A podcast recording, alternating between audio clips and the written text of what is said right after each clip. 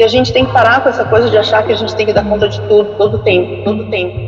E que pedir ajuda não é sinal de fraqueza, né? Medusa, cabeça de mulher. Salve, salve, medusas e medusos! Está começando mais um episódio da nossa temporada especial sobre o Outubro Rosa. Nós gravamos 4 episódios inéditos com histórias de mulheres que viveram e vivem o câncer e passaram a olhar a vida de uma outra maneira. E nessas conversas nós nos emocionamos juntas, sentimos empatia e demos boas risadas, porque a vida de quem está fazendo um tratamento tem todos os matizes de cores. E no episódio de hoje nós trouxemos todo colorido lá de Belém da Josiane Damasceno, que pinta a vida com as cores e sabores da sua história. Está no ar Medusa Especial Outubro Rosa, ou melhor dizendo, Outubro Vivo. Muito bom dia! Olá, Josiane, seja bem-vinda! Olá, Kelly! Oi, gente! Josiane, quero que você conte a sua história. Quem nos indicou para conversar com a Josiane foi a doutora Maria Cristina, que esteve com a gente no segundo episódio do nosso especial Outubro Rosa, e ela falou, meninas, vocês precisam conhecer a história da Jo. Então a gente foi até Belém, bom se a gente tivesse ido pessoalmente, mas a gente trouxe Belém aqui para nós e a história da Jo. Eu queria então que você se apresentasse, Josiane, e contasse um pouquinho do que você está vivendo para as nossas medusas. Bom, eu sou Josiane Damasceno, né? Eu moro em Belém. Eu descobri o câncer de mama em 2015. Foi um susto porque eu não era do grupo de risco, eu não tinha idade ainda, né, de fazer mamografia, que é a recomendada pelo Ministério da Saúde. Eu não tinha casos, não tinha, enfim, tinha amamentado, feito toda aquela cartilhazinha lá que falam pra gente ticar. E foi um susto, lógico, né? Mas aí eu tenho a minha filha, eu só tenho uma irmã, meus sobrinhos eles moram em Campinas. E os meus pais costumavam passar mais ou menos 6 meses do ano para lá e 6 meses em Belém, alguma coisa assim. E aí a gente decidiu, por esse motivo, fazer o tratamento lá, para ficar perto delas ali, né, tudo. E porque na informação que eu tinha na época era assim, que eu tinha um médico... disse, tanto daqui quanto de São Paulo, que eu tinha 95% de chance de cura, eu tinha descoberto no começo, e até ali eu achava que eu tinha um tratamento de começo, meio e fim, né, então dava para eu ficar fora de Belém, era um tempo longo, lógico, mas que a gente resolveu enfrentar, né, a gente tinha que enfrentar, não tinha muita outra opção, e é muito assustador, sim, porque envolve toda a família, né, todo mundo acaba entrando no problema, não tem como você não contar, por exemplo, né? Porque vem as características físicas mesmo, né? Você passa mal, tem o cabelo, enfim, não tem como você poupá-los de qualquer coisa, porque eles estão vendo que você está sofrendo. Mas era um período que a gente achou que ia acabar, né? Que eu ia ficar bem de novo. E aí fiz isso, o tratamento, fiz tudo direitinho, tive todo apoio, apoio médico, apoio de parentes e tudo, enfim, de amigos. Eu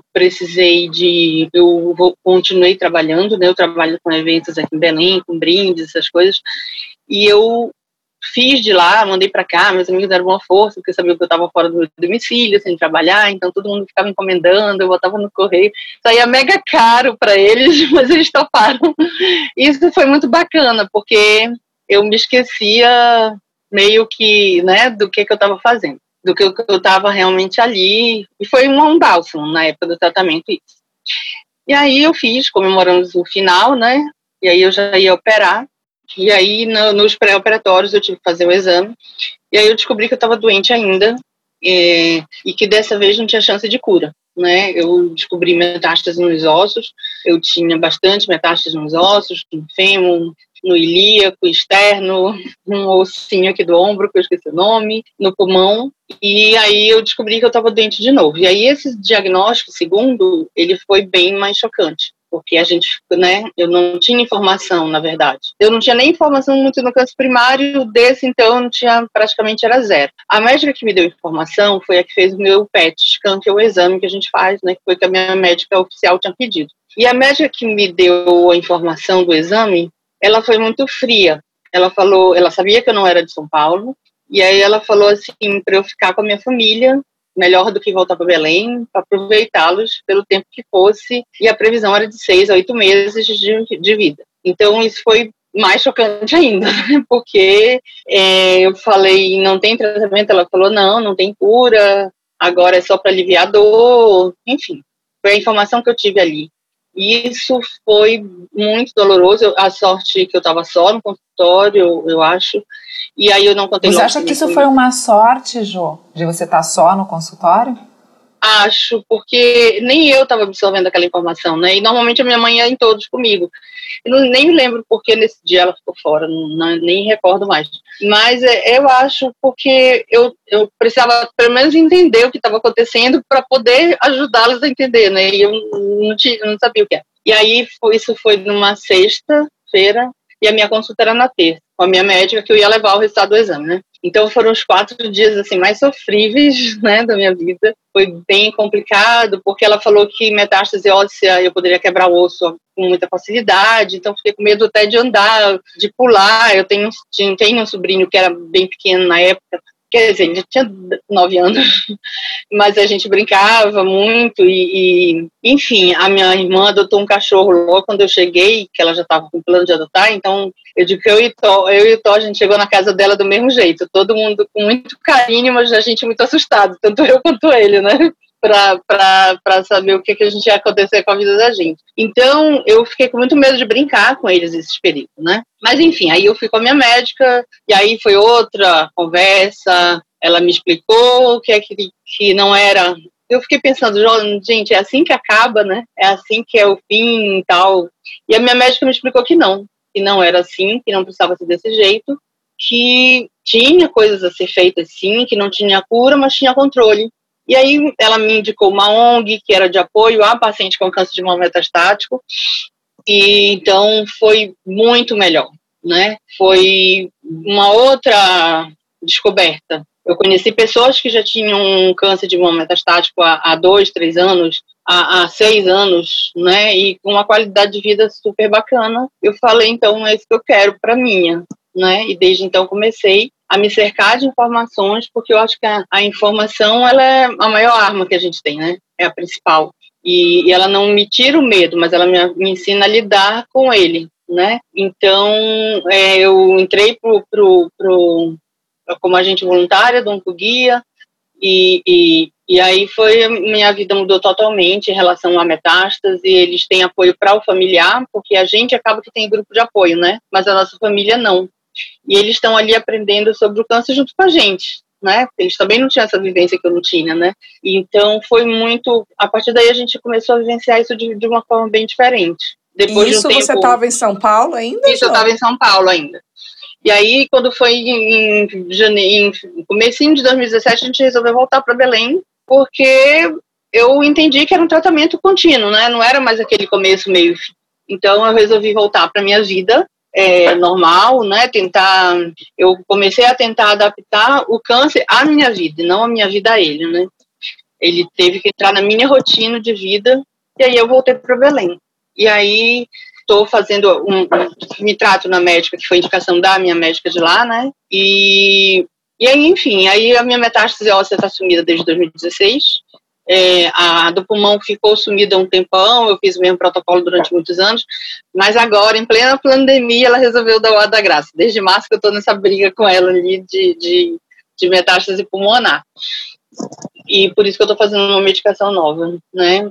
Então, assim, em relação à doença, ao tratamento, eu resolvi muito rápido, né?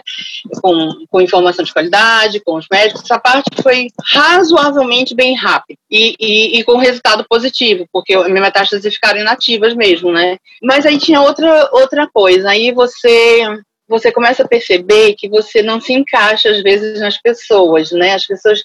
mas por falta de ignorância, não por falta de conhecimento do assunto. Porque a gente não fala desses assuntos, né? A gente não costuma sentar para tomar um café e falar da morte, por exemplo, né? A gente não costuma tomar um café e falar de câncer, né? O que é que tu sente com o câncer? Quando você vai falar, as pessoas ficam, não, tem que ter fé, confia em Deus.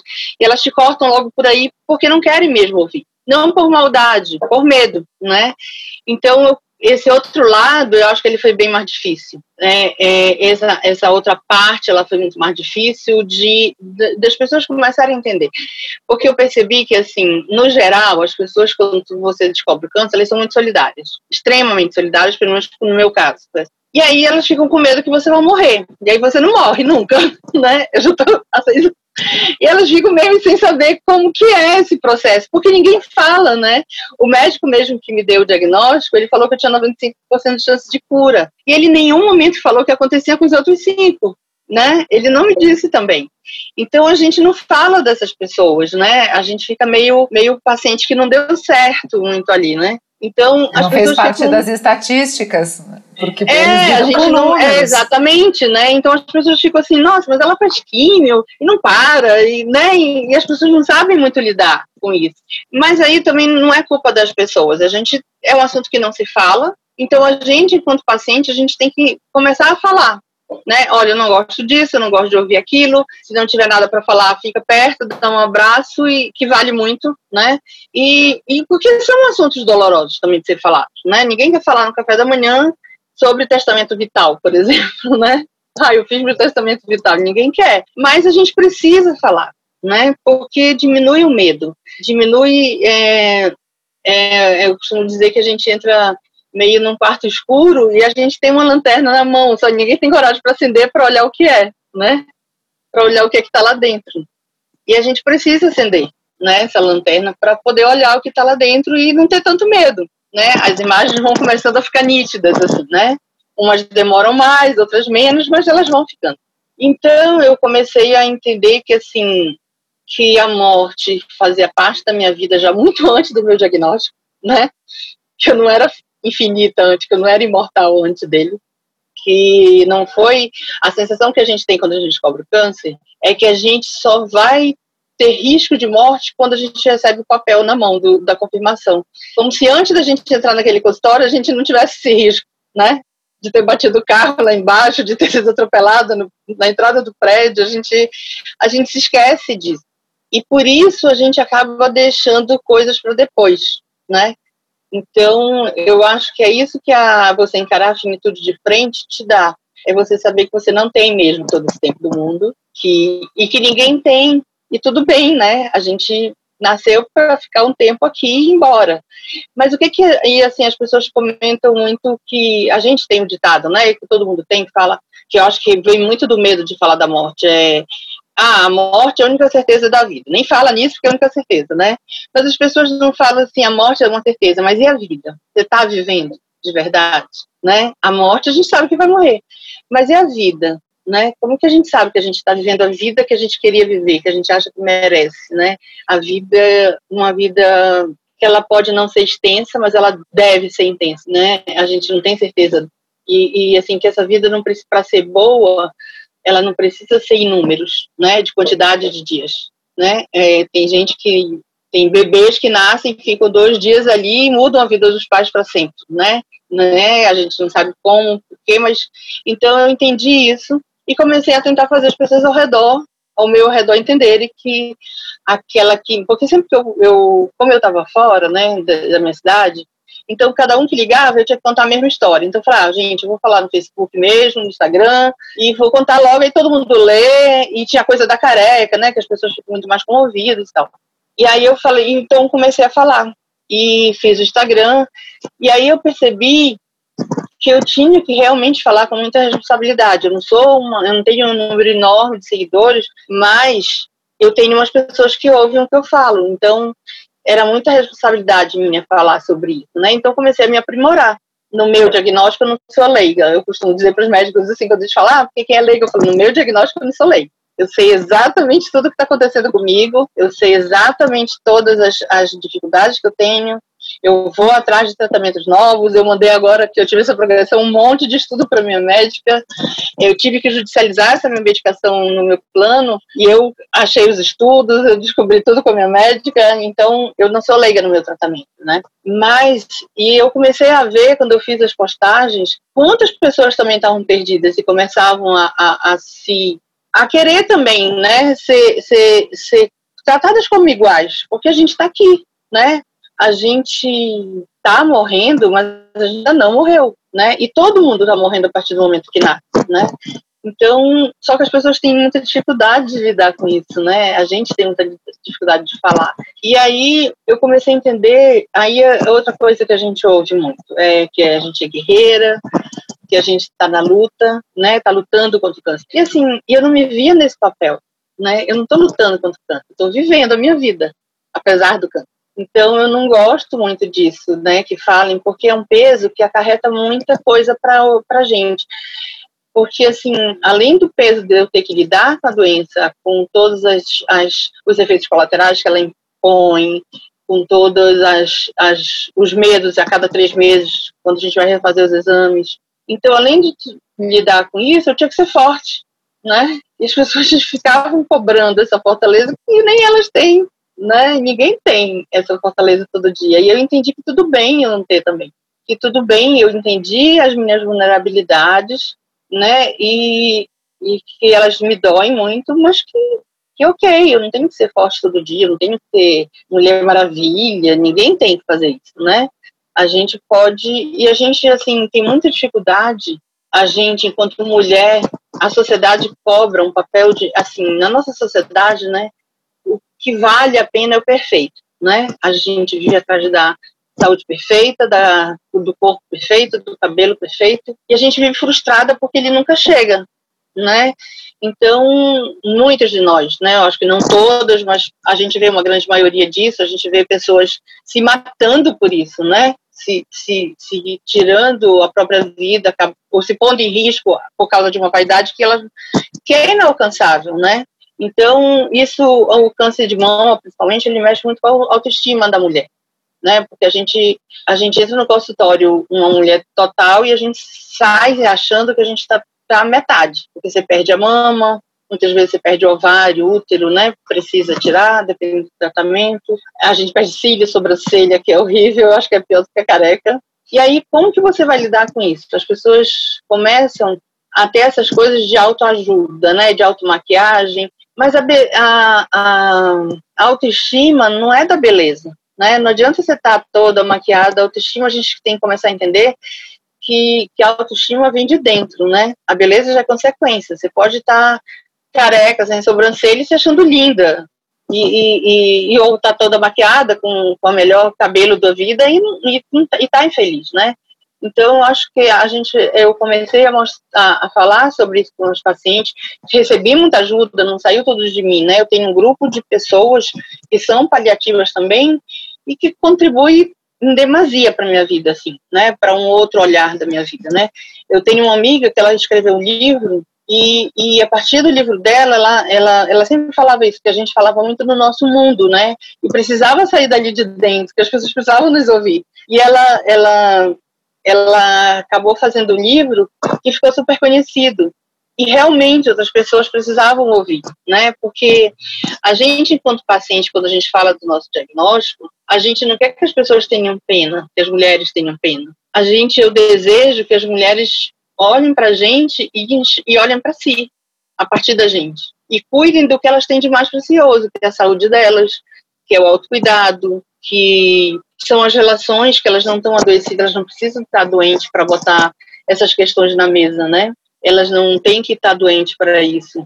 Então, eu acho que a gente pode falar para pessoas que estão com diagnóstico e pessoas que não têm o diagnóstico, né? Eu acho que vale para todo mundo, porque todo mundo é paliativo de uma certa forma, porque para a morte não tem cura, né? Então, a gente tem que entender isso. E falar da morte, eu percebi, através de informação, não é uma percepção sozinha, lógico, que é valorizar a vida que eu tenho, né? É valorizar o dia que eu tenho, valorizar isso que eu tenho ainda aqui, eu ainda estou aqui, né? Eu ainda estou viva.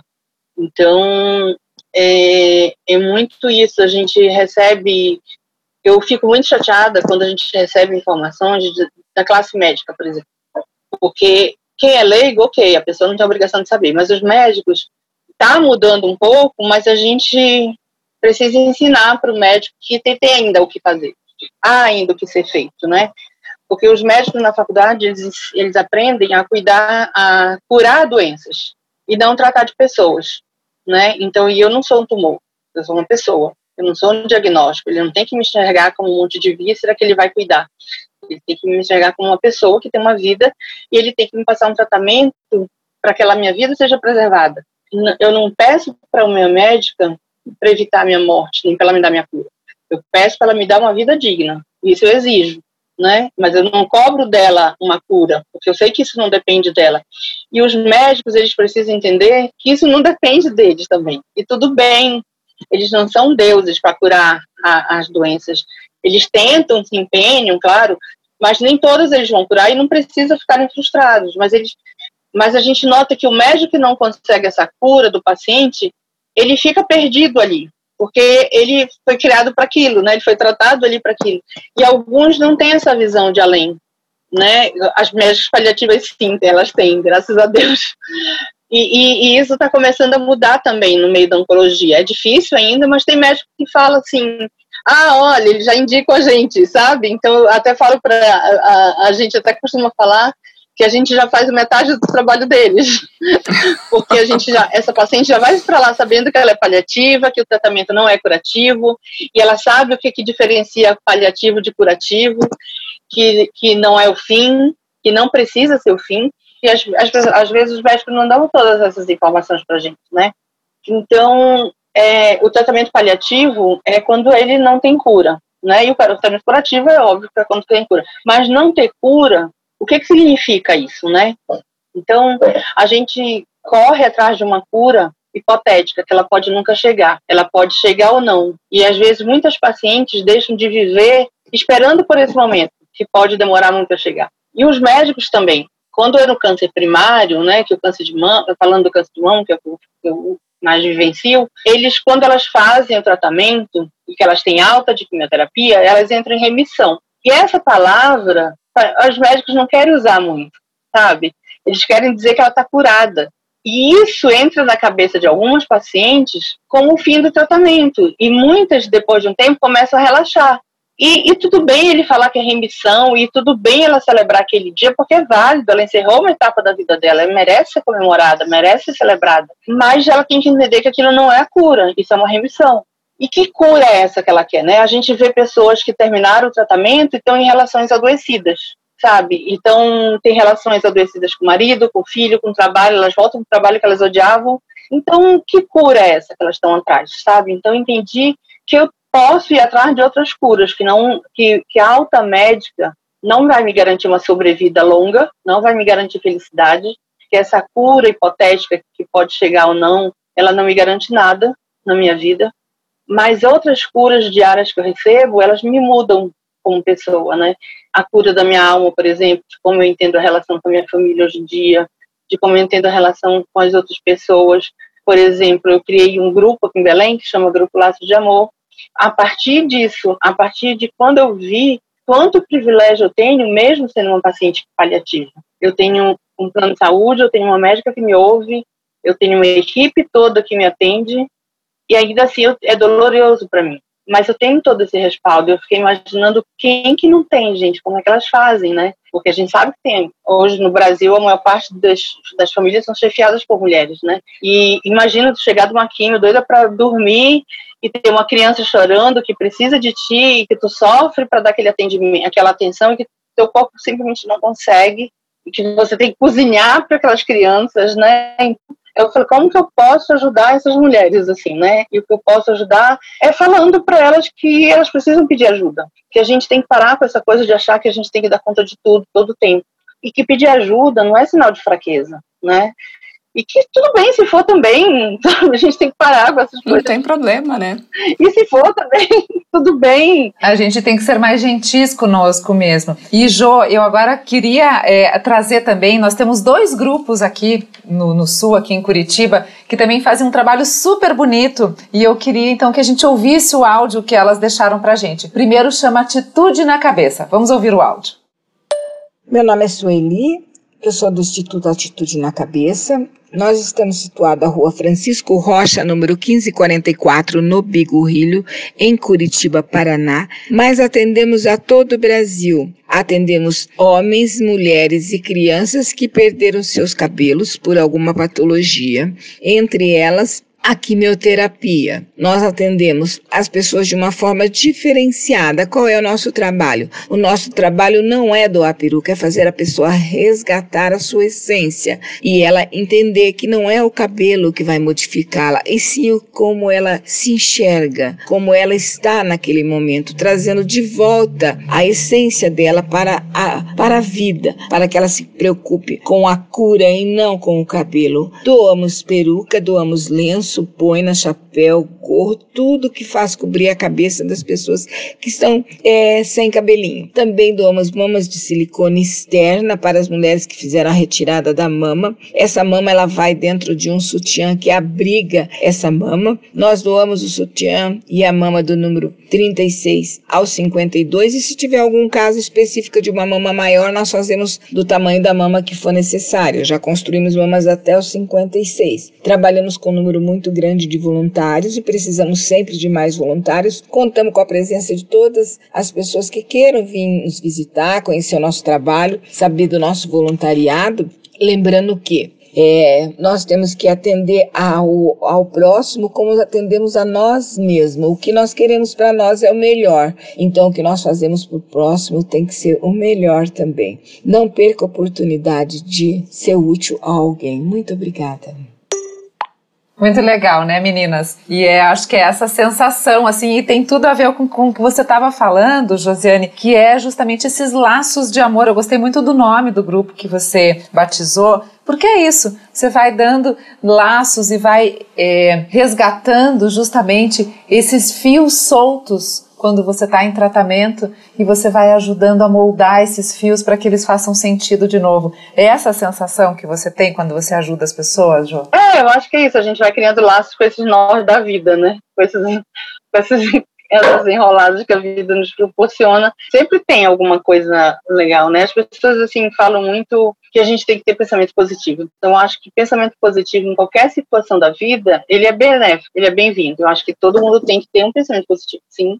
Mas a gente tem que entender que não é toda hora que a gente está pensando positivo, e ok, eu acho que são esses mitos que criam em cima da gente, é que a gente tem que parar de sofrer tanto por eles, porque a gente nunca vai dar conta deles, né? A gente já tem uma doença, no caso de nós que somos paliativos, a gente já tem uma doença muito complicada, né? Que já traz uma gama ali de sofrimento, de angústias, porque é claro que a gente, assim, eu consigo lidar muito bem com isso, mas bem dentro da minha vulnerabilidade, né? Dentro da minha realidade. Mas vésperas de exames, é óbvio que a gente fica agoniada. Eu fiquei muito agoniada agora com a minha progressão. A gente fica muito perturbada, porque o ideal para nós, com os paliativos, é fazer o mesmo protocolo por mais anos possíveis. Então, eu de março para cá, estou no protocolo. Isso não é uma coisa boa, né? Eu tenho certeza disso. E não quer dizer que, tudo bem. Não.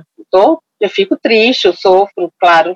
Só que eu entendo que eu não posso estagnar nisso, mas eu acho que a gente tem que se permitir viver o luto daquela notícia naquele dia, sabe? Porque não dá pra gente ficar só com pensamento positivo. Isso não tem muito a ver com fé. As pessoas confundem muito que é falta de fé, né? E não é falta de fé. A minha fé é exatamente a que me sustenta para entender que eu sou vulnerável, que eu posso sofrer, mas que eu sei que tem alguém segurando a minha mão quando eu levantar, né? Então, eu acho que as pessoas precisam entender isso. E é muita cobrança, principalmente esse negócio de fé, de religião, de crer em Deus, que as pessoas acham que é descrença quando você fala assim, meu câncer não tem cura. Não fala assim, tem fé. Eu tenho fé, né? Isso não tem nada a ver com fé, né? Isso é o que a medicina me oferece hoje. Não quer dizer que eu não queira um milagre. Quem não quer um milagre, né? Quem não quer um milagre na vida? Claro que eu quero. Mas eu não posso viver esperando esse milagre chegar. Não posso parar minha vida agora e esperar ele chegar, que ele pode nunca chegar. E acho que quando a gente não percebe os pequenos milagres, a gente não merece os grandes, né? Porque a gente está aqui hoje, a gente está aqui conversando. Então, são milagres da vida que a gente precisa perceber também e valorizar. As pessoas querem muito aqueles milagres da Bíblia, né? Que saiu da sepultura e sobreviveu, levantou da cadeira de roda e andou. E quando elas não têm esses milagres, elas ficam frustradas. E a gente não vai ter todo dia esses milagres, né? Vai acontecer um avião que caiu, uma criança sobreviveu, acontece cada vez 5 anos de que a gente ouve uma notícia assim.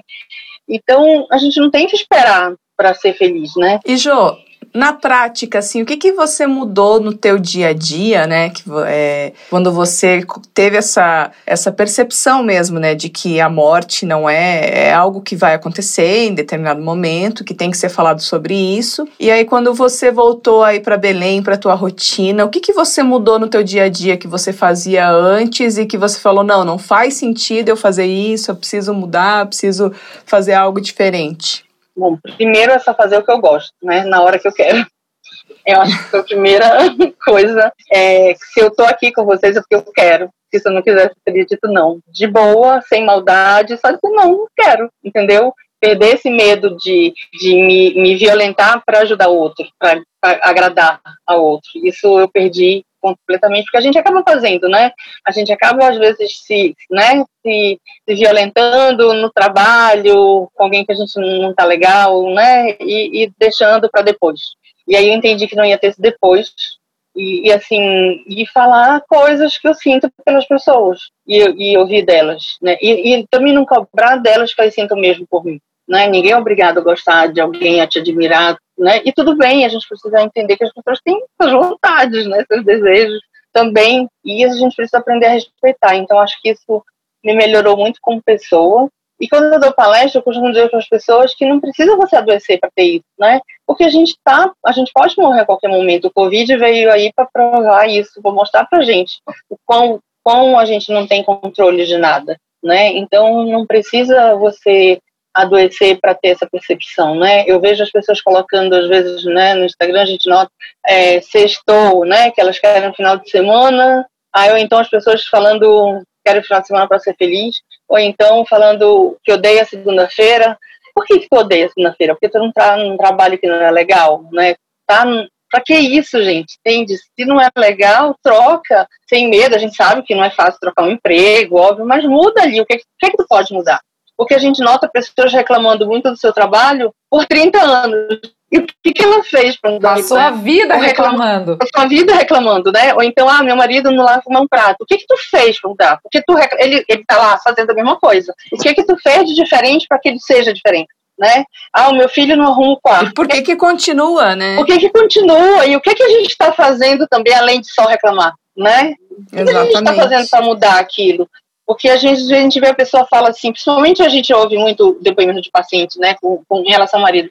Meu marido não muda, mas ela tem o mesmo diálogo de 3-4 anos atrás, desde que a gente a conhece, né? Então, se ele tá bem na relação, ele tá feliz. Quem não tá é ela, então é ela que tem que falar, né? Porque pra ele tá tudo maravilhoso. Então, até mesmo em relação ao sexo, por exemplo, a gente nota. Porque o marido às vezes não sabe lidar e às vezes tem uns que vão embora, que abandonam a esposa, mas esses a gente nem considera porque era melhor e é bênção, né? Mas tem uns que ficam e eles não sabem lidar com ela.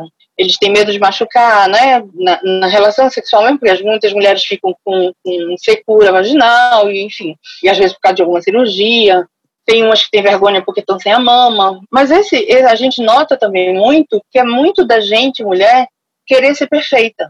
E não saber lidar quando a gente não está com tudo aqui. E às vezes isso não é um problema do homem, é o nosso, né? A gente fez uma exposição no passado que chamou Cuidando do Meu Cuidador. E o depoimento dos homens foi praticamente iguais. Eles querem cuidar, mas elas rejeitavam, eles ficavam... E o homem é difícil de falar, né? A gente sabe que tem um outro que fala, obviamente, mas a maioria eles tem essa dificuldade. Então eles queriam ajudá-las, mas elas não sabiam falar. Elas rejeitavam esse cuidado. Então é uma coisa que eu sempre falo para elas, aprende a dizer o que tu gosta. Porque, gente, não é possível que tu esteja há 10 anos casada, 20, 30, 5, dormindo numa cama com uma pessoa do teu lado que tu não é íntima, né? Que tu não pode falar aquilo.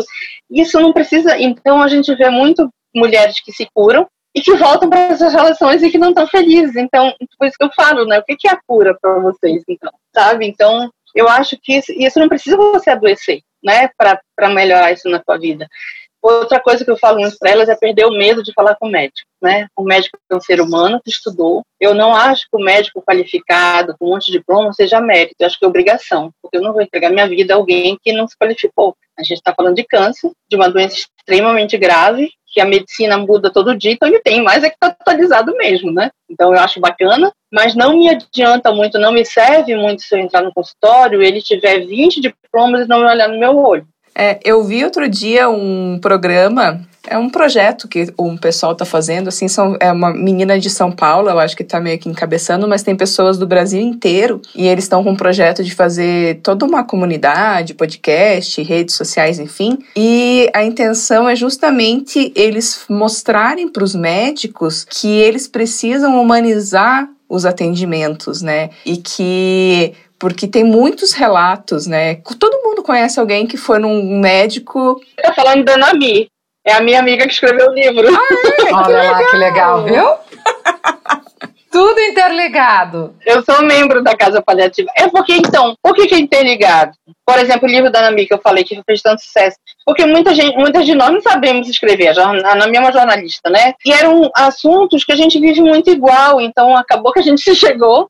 A gente se conheceu através do Oncoguia. E a Anami tinha muita vontade de assim, porque não todo mundo que tem uma doença terminal é de câncer. Então, a ideia dela era abranger fora dali. E o Oncoguia, a nossa rede do Oncoguia, era só paciente de câncer de mama metastático. Então, era mais fechada. Ela ainda existe até hoje, e é uma maravilha o que o trabalho que o Oncoguia faz, mas era muito fechada entre nós. E o sonho da Anami era que isso se expandisse. E com o livro ela conseguiu, né, ter uma visibilidade melhor. E aí ela já existia a Casa do Cuidar, da doutora Ana Cláudia, e aí era o sonho da Anami fazer a Casa Paliativa, a gente já estava falando disso, e a doutora Ana Cláudia cedeu um espaço, que ia ser inaugurado em março, mas aí com a pandemia. Foi bom porque essas aulas online não estavam previstas, mas aí com a pandemia acabou beneficiando quem mora fora, porque senão a gente ia ter que ficar indo para São Paulo de algum jeito, né? Então começou a vir pacientes do Brasil todo, realmente. Eu acho que a gente agora nas aulas são 58, mas deve ter quase umas 1.000 lá no... É um Facebook, pelo Facebook é fechado, né? E a gente tem aulas semanais, 2, 3 vezes. Essa semana a gente está fazendo Outubro Vivo, e cada vez é um personagem. Semana passada foi Antônio Fagundes, porque ele fez uma novela, né, que ele morria. Outubro Vivo? É, Outubro Vivo, porque a ideia do Outubro Vivo é por isso, é porque, por exemplo, quando o jornalista liga pra gente, como eu sou coordenadora de um grupo, e assim, na minha cidade, acaba que meu grupo é bem conhecido, então eles ligam e falam assim, eu queria ouvir uma história de superação, de alguém que se curou, eu não me curei. Então, a minha história para eles não acham interessante, eles não acham que é superar, eles querem alguém que eles vejam que venceu o câncer, né, como se eu não tivesse... Eles querem a figura do herói, né? É, eles querem aquela pessoa... Nós vamos dar o nome do nosso episódio de Outubro Vivo. Eles querem aquela pessoa... Primeiro, que a gente tem aquela cara do câncer. As pessoas falam muito, tu nem parece que tu tá com câncer. Mas tu não tem o que parecer, né? Às vezes, eu não acredito que tu tem um câncer que não tem cura, mas não tem cara, mas não precisa a gente ter essa cara, né? Eu fiz um post esses dias que eu falei que eu sou uma paciente desenganada já. E as pessoas, como desenganada? Eu falei, porque ninguém me engana mais, né? Porque quando o médico fala pro paciente assim, ele tá desenganado, então tu tava enganando ele antes, porque, né? A gente começar a mudar certas palavras, né? Porque tá desenganando ele, que ele vai morrer, tu tava enganando antes ele, que ele nunca ia morrer, como que é isso?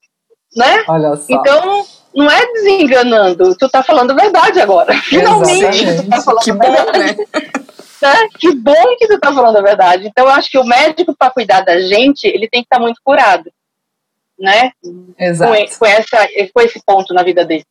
Porque senão ele fica nessa de desenganar, de enganar o paciente. Porque ele vai dizer, não, você tem uma doença que não... Quando ele fala assim que deu certo, qual é o tratamento que deu certo? É a pessoa que não morreu. Quando ele fala deu tudo certo, ele só está se referindo à morte, né? Ela não morreu, não deu certo. Mas de um momento ela vai morrer, aí deu errado.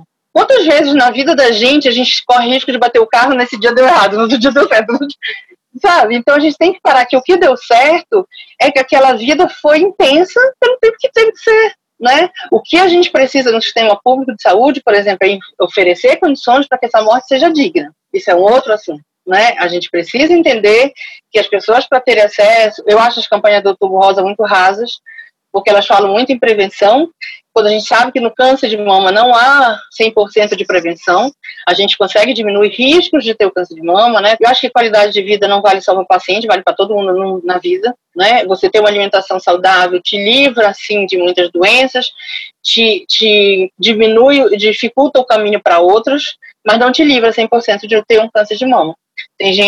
Senão atletas não teriam nunca câncer de mama, né?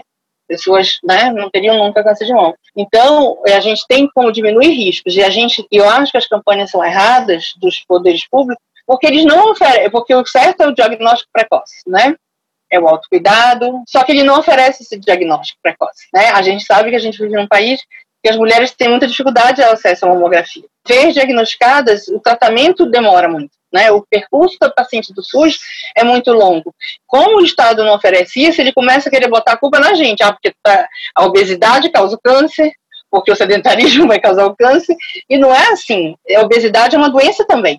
Né? O fumo é um vício, precisa ser tratado. Então as pessoas não estão lá, tive câncer de mama, ou então tive metástase porque eu não me cuidei. Não é isso, acontece, né? Eu me cuidei, eu descobri cedo e aconteceu. Então as pessoas querem muito botar a culpa do diagnóstico na gente. A gente nota isso, né? O sedentarismo, não sei o quê. Aí o governo também não oferece um emprego. As empresas que falam de sedentarismo, elas não liberam aquela mulher para ir fazer um exame. Né? Elas não contratam pacientes, né? Porque com medo dela adoecer de novo e faltar ali no trabalho. A gente vê muita gente com dificuldade de faltar ao trabalho para ir fazer o exame, aí tenta fazer no sábado, tem um lugar que não funciona, e ela negligencia o sábado dela com a família, porque não teve acesso lá no trabalho. Então, acho que assim, as campanhas são muito rasas, não adianta as empresas botarem o lacinho rosa, chamar a gente para palestra. Como que elas estão realmente vivenciando? Partir para ação. Você sabe que ontem eu participei de uma live com o superintendente do Hospital Erasto Gettner, que é referência do câncer aqui em Curitiba, e a frase que ficou ecoando e que realmente foi a que todos nós saímos é que o primeiro lugar é informação e o segundo é ação, porque de nada adianta a informação se você não faz algo efetivamente. Aquilo ficou muito claro e, inclusive, as campanhas todas, ele fala assim, olha, eu não quero colocar balão cor-de-rosa pela cidade, eu quero realmente fazer algo para mudar essa situação. E aquilo ficou ecoando, e eu acho que é exatamente esse o propósito também, né, Kelly, do nosso Medusa, que a gente traga em profundidade este tema e que a gente consiga discutir com pessoas que vivem essa situação, mas não de uma maneira floreada, da maneira real, como a vida é. Por isso que está sendo, assim, espetacular estar conversando com você hoje. Sim, maravilhosa. E até mesmo essa questão que a Jo levantou, né, da alimentação saudável. É muito fácil a gente aqui vir falar em ter alimentação saudável. Agora, vai na periferia. A pessoa não tem condições. É caro você ter uma alimentação equilibrada. É muito mais barato você comprar um pão, um macarrão e comer todo dia a mesma coisa. Todo dia um industrializado ali, um embutido, é muito mais barato. É o que cabe dentro do orçamento. Não é fácil também todo mundo ter uma alimentação assim. Nutricionista é uma coisa meio de privilégio hoje em dia, né? Não por ela. Então, não é todo mundo que tem acesso a um nutricionista para ajudar, a uma academia. É uma coisa cara, né? É um custo de vida a mais. Ontem eu fiz quimioterapia e eu fiz até um post no Instagram sobre isso, né? A minha única preocupação ontem era fazer minha quimioterapia, chegar em casa, dormir e fazer os compromissos que eu teria à tarde, né? Assim, se eu desse conta. Era a minha única preocupação. Eu não fiquei preocupada se eu ia ser maltratada, se iam ser grossos comigo, se a minha quimio ia faltar, se a minha quimio não ia estar, se eu ia ser atendida ou não. Eu não estava com essa preocupação na minha cabeça. Então, não é que eu não sofra, não é que a pessoa do plano de saúde não vai sofrer. Claro que a gente sofre, mas a gente tem sofrimentos diferentes, né? Tem sentimentos que eu não vivo, né? Com essa paciente do SUS, né? Eu não tenho essa preocupação de se a minha medicação vai estar lá. Meu plano negou, eu judicializei, em 5 horas eu tive minha medicação já autorizada. Né? Eu sei que essa paciente não tem isso, então pedir pensamento positivo para elas, às vezes elas querem dar a tua cara, sabe? Assim, chega a ser ofensivo, né? Chega a ser ofensivo, olha, ai, faz meditação, faz yoga, faz reiki, sabe, gente? A gente tem que falar, a gente não vive num país desse, a gente não tem essa realidade. Nós estamos na Suécia. Entendeu? Então a gente não dá pra gente dizer que o acesso ao diagnóstico precoce, você tem que ir cedo. Eu vivo num estado onde o maior índice de câncer, de mortalidade de câncer, é câncer de colo de útero, que tem vacina, que nem precisa existir. Né? A gente aqui no estado tem mais câncer de morte por câncer de colo de útero do que de mama. Isso não é culpa dessa mulher, não é dessa criança. Isso é culpa de uma campanha que foi feita ali a meia boca, e foi vencida por um preconceito que também não foi adiante. Diz, elas têm preconceito, deixa por isso mesmo. Então, quer dizer, não dá pra gente fazer... Eu não romantizo o câncer que eu tenho, ele é doloroso, mas eu sei o privilégio que eu tenho, e foi por isso que eu montei o grupo. E por isso que eu falo muito disso, porque eu sei os privilégios que eu tenho dentro. Eu não sou uma pessoa rica, né? É um sacrifício pagar meu plano, mas eu consigo. Às vezes a gente fala assim, cada um faz uma vaquinha em casa, tem gente que nem fazendo esforço não consegue pagar uma biópsia. Né? Porque não tem mesmo, né? A gente aqui consegue, sei lá, alguém vende um carro, alguém faz uma coisa, vende uma joia, a gente ainda tem isso, e a gente não, muitas vezes a gente não percebe quanto isso é privilégio, né, nosso, e elas não têm. E agora eu queria aproveitar, meninas, e mostrar então o trabalho da ONG Sutiãs que Sustentam a Alma, que justamente oferecem essa doação de sutiãs cirúrgicos. Vamos ouvir aqui o depoimento da Mariana. Olá, meu nome é Mariana, eu sou aluna de medicina da Universidade Positivo e eu vim aqui hoje para falar um pouquinho sobre o projeto Sutiãs que Sustentam a Alma. Esse projeto ele começou em 2018, quando eu e outros colegas também do curso de medicina tivemos a ideia de arrecadar sutiãs cirúrgicos para mulheres que tiveram a mama retirada e depois reconstruída. Então, vou explicar um pouquinho como isso acontece. Aqui no Brasil, as mulheres que têm câncer de mama, elas têm o direito pelo SUS de realizar todo o tratamento do câncer de mama com quimioterapia e também a cirurgia de retirada da mama, que a gente chama de mastectomia, e depois a reconstrução mamária. E isso é muito importante para o lado emocional delas também, né? Que já estão todas fragilizadas com o processo da doença. E depois da reconstrução mamária é muito importante que elas tenham um sutiã que sustente o seio e traga conforto para elas. E esse é o sutiã cirúrgico. E uma forma que a gente achou de ajudar essas pessoas que estão sofrendo pelo câncer de mama foi de arrecadar os sutiãs e fazer essa doação. Então, em 2018, que foi a primeira edição desse projeto, a gente conseguiu arrecadar mais ou menos 60 sutiãs e doamos para hospitais públicos de Curitiba. Esse ano, com outubro aí, né, e a campanha do câncer de mama, da prevenção, a gente decidiu retornar com esse projeto e estamos com pontos de coletas em vários lugares da cidade, clínicas de cirurgia plástica, universidades e lojas de lingeries. A gente tem um Instagram, uma página no Instagram, que é o nome do projeto, Sutiãs que Sustentam a Alma. Então, se vocês quiserem ir lá para olhar as informações que a gente posta, os locais de coleta, como ajudar. E também, se puderem compartilhar a nossa página para ajudar a divulgação e para a gente poder colocar, né, esse assunto que é tão importante da gente falar, para a gente, de alguma forma, poder ajudar essas mulheres que estão sofrendo, que sofreram e que, muitas vezes, pode ser uma corrente do bem para ajudar tanta gente. E a gente agradece a oportunidade de estar aqui no programa da Medusa falando um pouquinho sobre esse projeto, e qualquer dúvida vocês podem falar com a gente nas redes sociais, a gente está sempre disponível. Muito obrigada. É uma graça a gente ver, você veja, é uma menina jovem, com essa estudante de medicina, e tem a ver com o que a gente estava falando agora, dessa humanização dos médicos, quer dizer, olhar além do diagnóstico, do prognóstico, e olhar o ser humano. O que aquela pessoa está sentindo, de que forma a gente consegue dar este apoio e este alento, de uma forma holística, literalmente, né? O todo. Eu acho, Ju, assim, a gente ouve muito dos médicos, principalmente do SUS, né? Porque eles são muito mais cobrados. Eu acredito que ninguém entre na faculdade de medicina, ninguém entre no sistema público de saúde, as pessoas que trabalham lá, seja da área de saúde, seja sociólogo, eu acho que ninguém faz um curso desse tão caro, tão dispendioso, tão exigido, né? Dele, da parte social dele, da vida, para maltratar alguém. Eu não acredito que ele chegue lá com essa intenção, né? Eu vou tratar meus pacientes mal. Mas eu acho que ele acaba deixando-se engolir pelo sistema, né? Então, ele acaba se deixando engolir pelo sistema. É desse jeito mesmo, SUS e ok. Então, não tem que ser desse jeito, né? Então, eu acho que as ligas de medicina, falando o trabalho da doutora Ana Cláudia na Casa Paliativa, é muito importante, porque a gente tem sido procurada por ligas de medicina, de estudantes de medicina, de oncologia. Eles querem aprender com o paciente. Eles entenderam que a voz do... A gente nessa relação, nós somos os protagonistas e eles os coadjuvantes, que nos ajudam, que nos orientam, mas a gente é que manda nessa relação, né? Então a gente tem que parar com essa hierarquia médico, né? Que médico gosta de botar primeiro o médico, depois a enfermagem, depois psicólogo, então eles colocam lá em cima, como se, e é tão prioritário, é todo mundo junto um do lado do outro, né?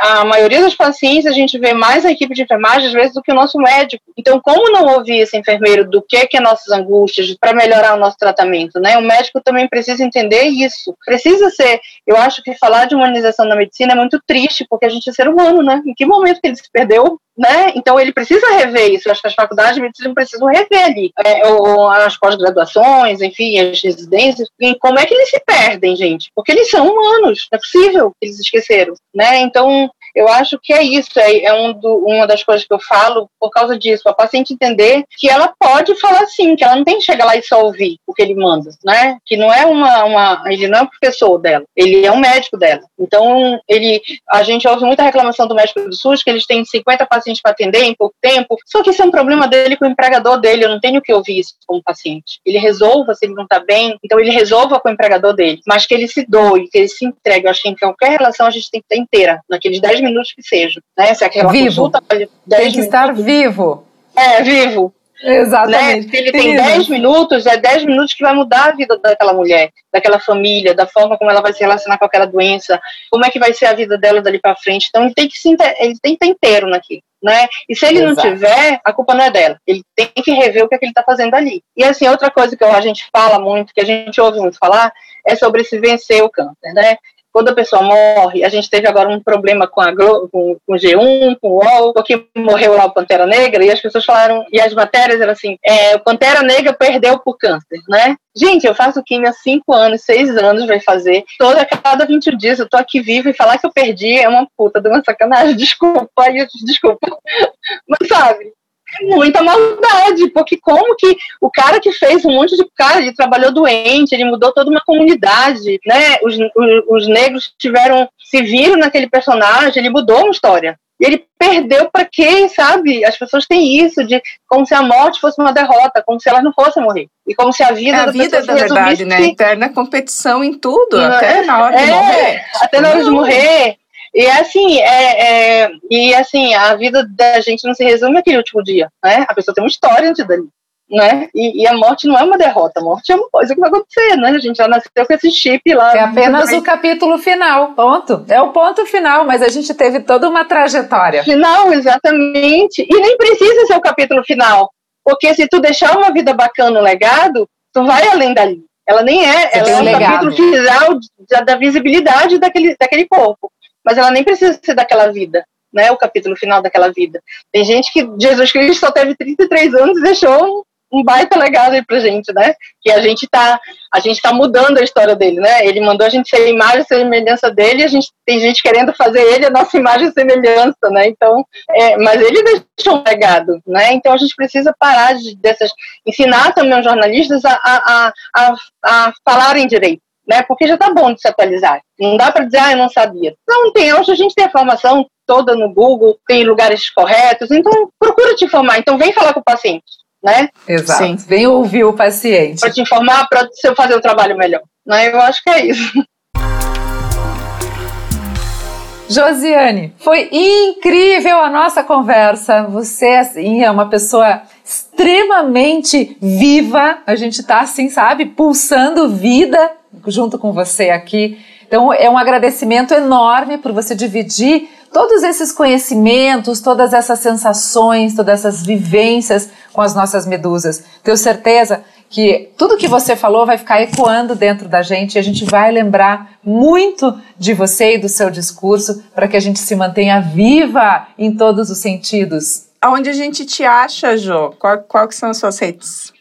Instagram e Facebook, né? No Instagram é Josi Damasceno. E no Facebook é Josiane Damasceno. Tá, porque, né, agora a gente já é fã, a gente quer... E fala também do Grupo Laços de Amor. O grupo é Laços de Amor. Grupo Laços... Lá no meu Instagram tem... Lá no meu Instagram tem acesso pro grupo. Grupo Laços de Amor. Tá, no meu Instagram é Josi Damasceno. Procurem lá.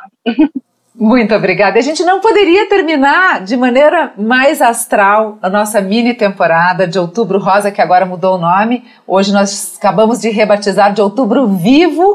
Muito obrigada, Josiane, por dividir tudo isso conosco. A gente é realmente muito grato. Então você já sabe, temporada, mini temporada do Medusa acaba, mas acaba com grandes pensamentos, com lições de vida, literalmente. A gente ouviu várias mulheres muito, muito fortes, mas principalmente muito conscientes de todo esse processo. Então, assim, eu convido a todas, para quem ainda não ouviu os 4 episódios especiais, vai lá desde o comecinho, ouve o 1, o 2, o 3 e o 4, e daqui a pouquinho a gente tá de volta para nossa terceira temporada, não é mesmo, Kelly? Vamos preparar uma temporada maravilhosa, cheia de ideias e novos pensamentos para balançar as nossas cobras das medusas. Isso mesmo, gente. Eu agradeço também, obrigada. E que outubro valendo rosa, né? Porque a gente adoece qualquer mês do ano, né? Que as pessoas... E outubro vai bem além do rosa. Maravilha. E assim a gente encerra o nosso episódio. Nos sigam nas nossas redes sociais, @podcastmedusa no Instagram. Estamos no Facebook, em todas as plataformas de streaming. Segue com a gente que as nossas cobras não podem parar. Beijo grande. Tchau. Beijo, obrigada. Tchau, beijo, tchau.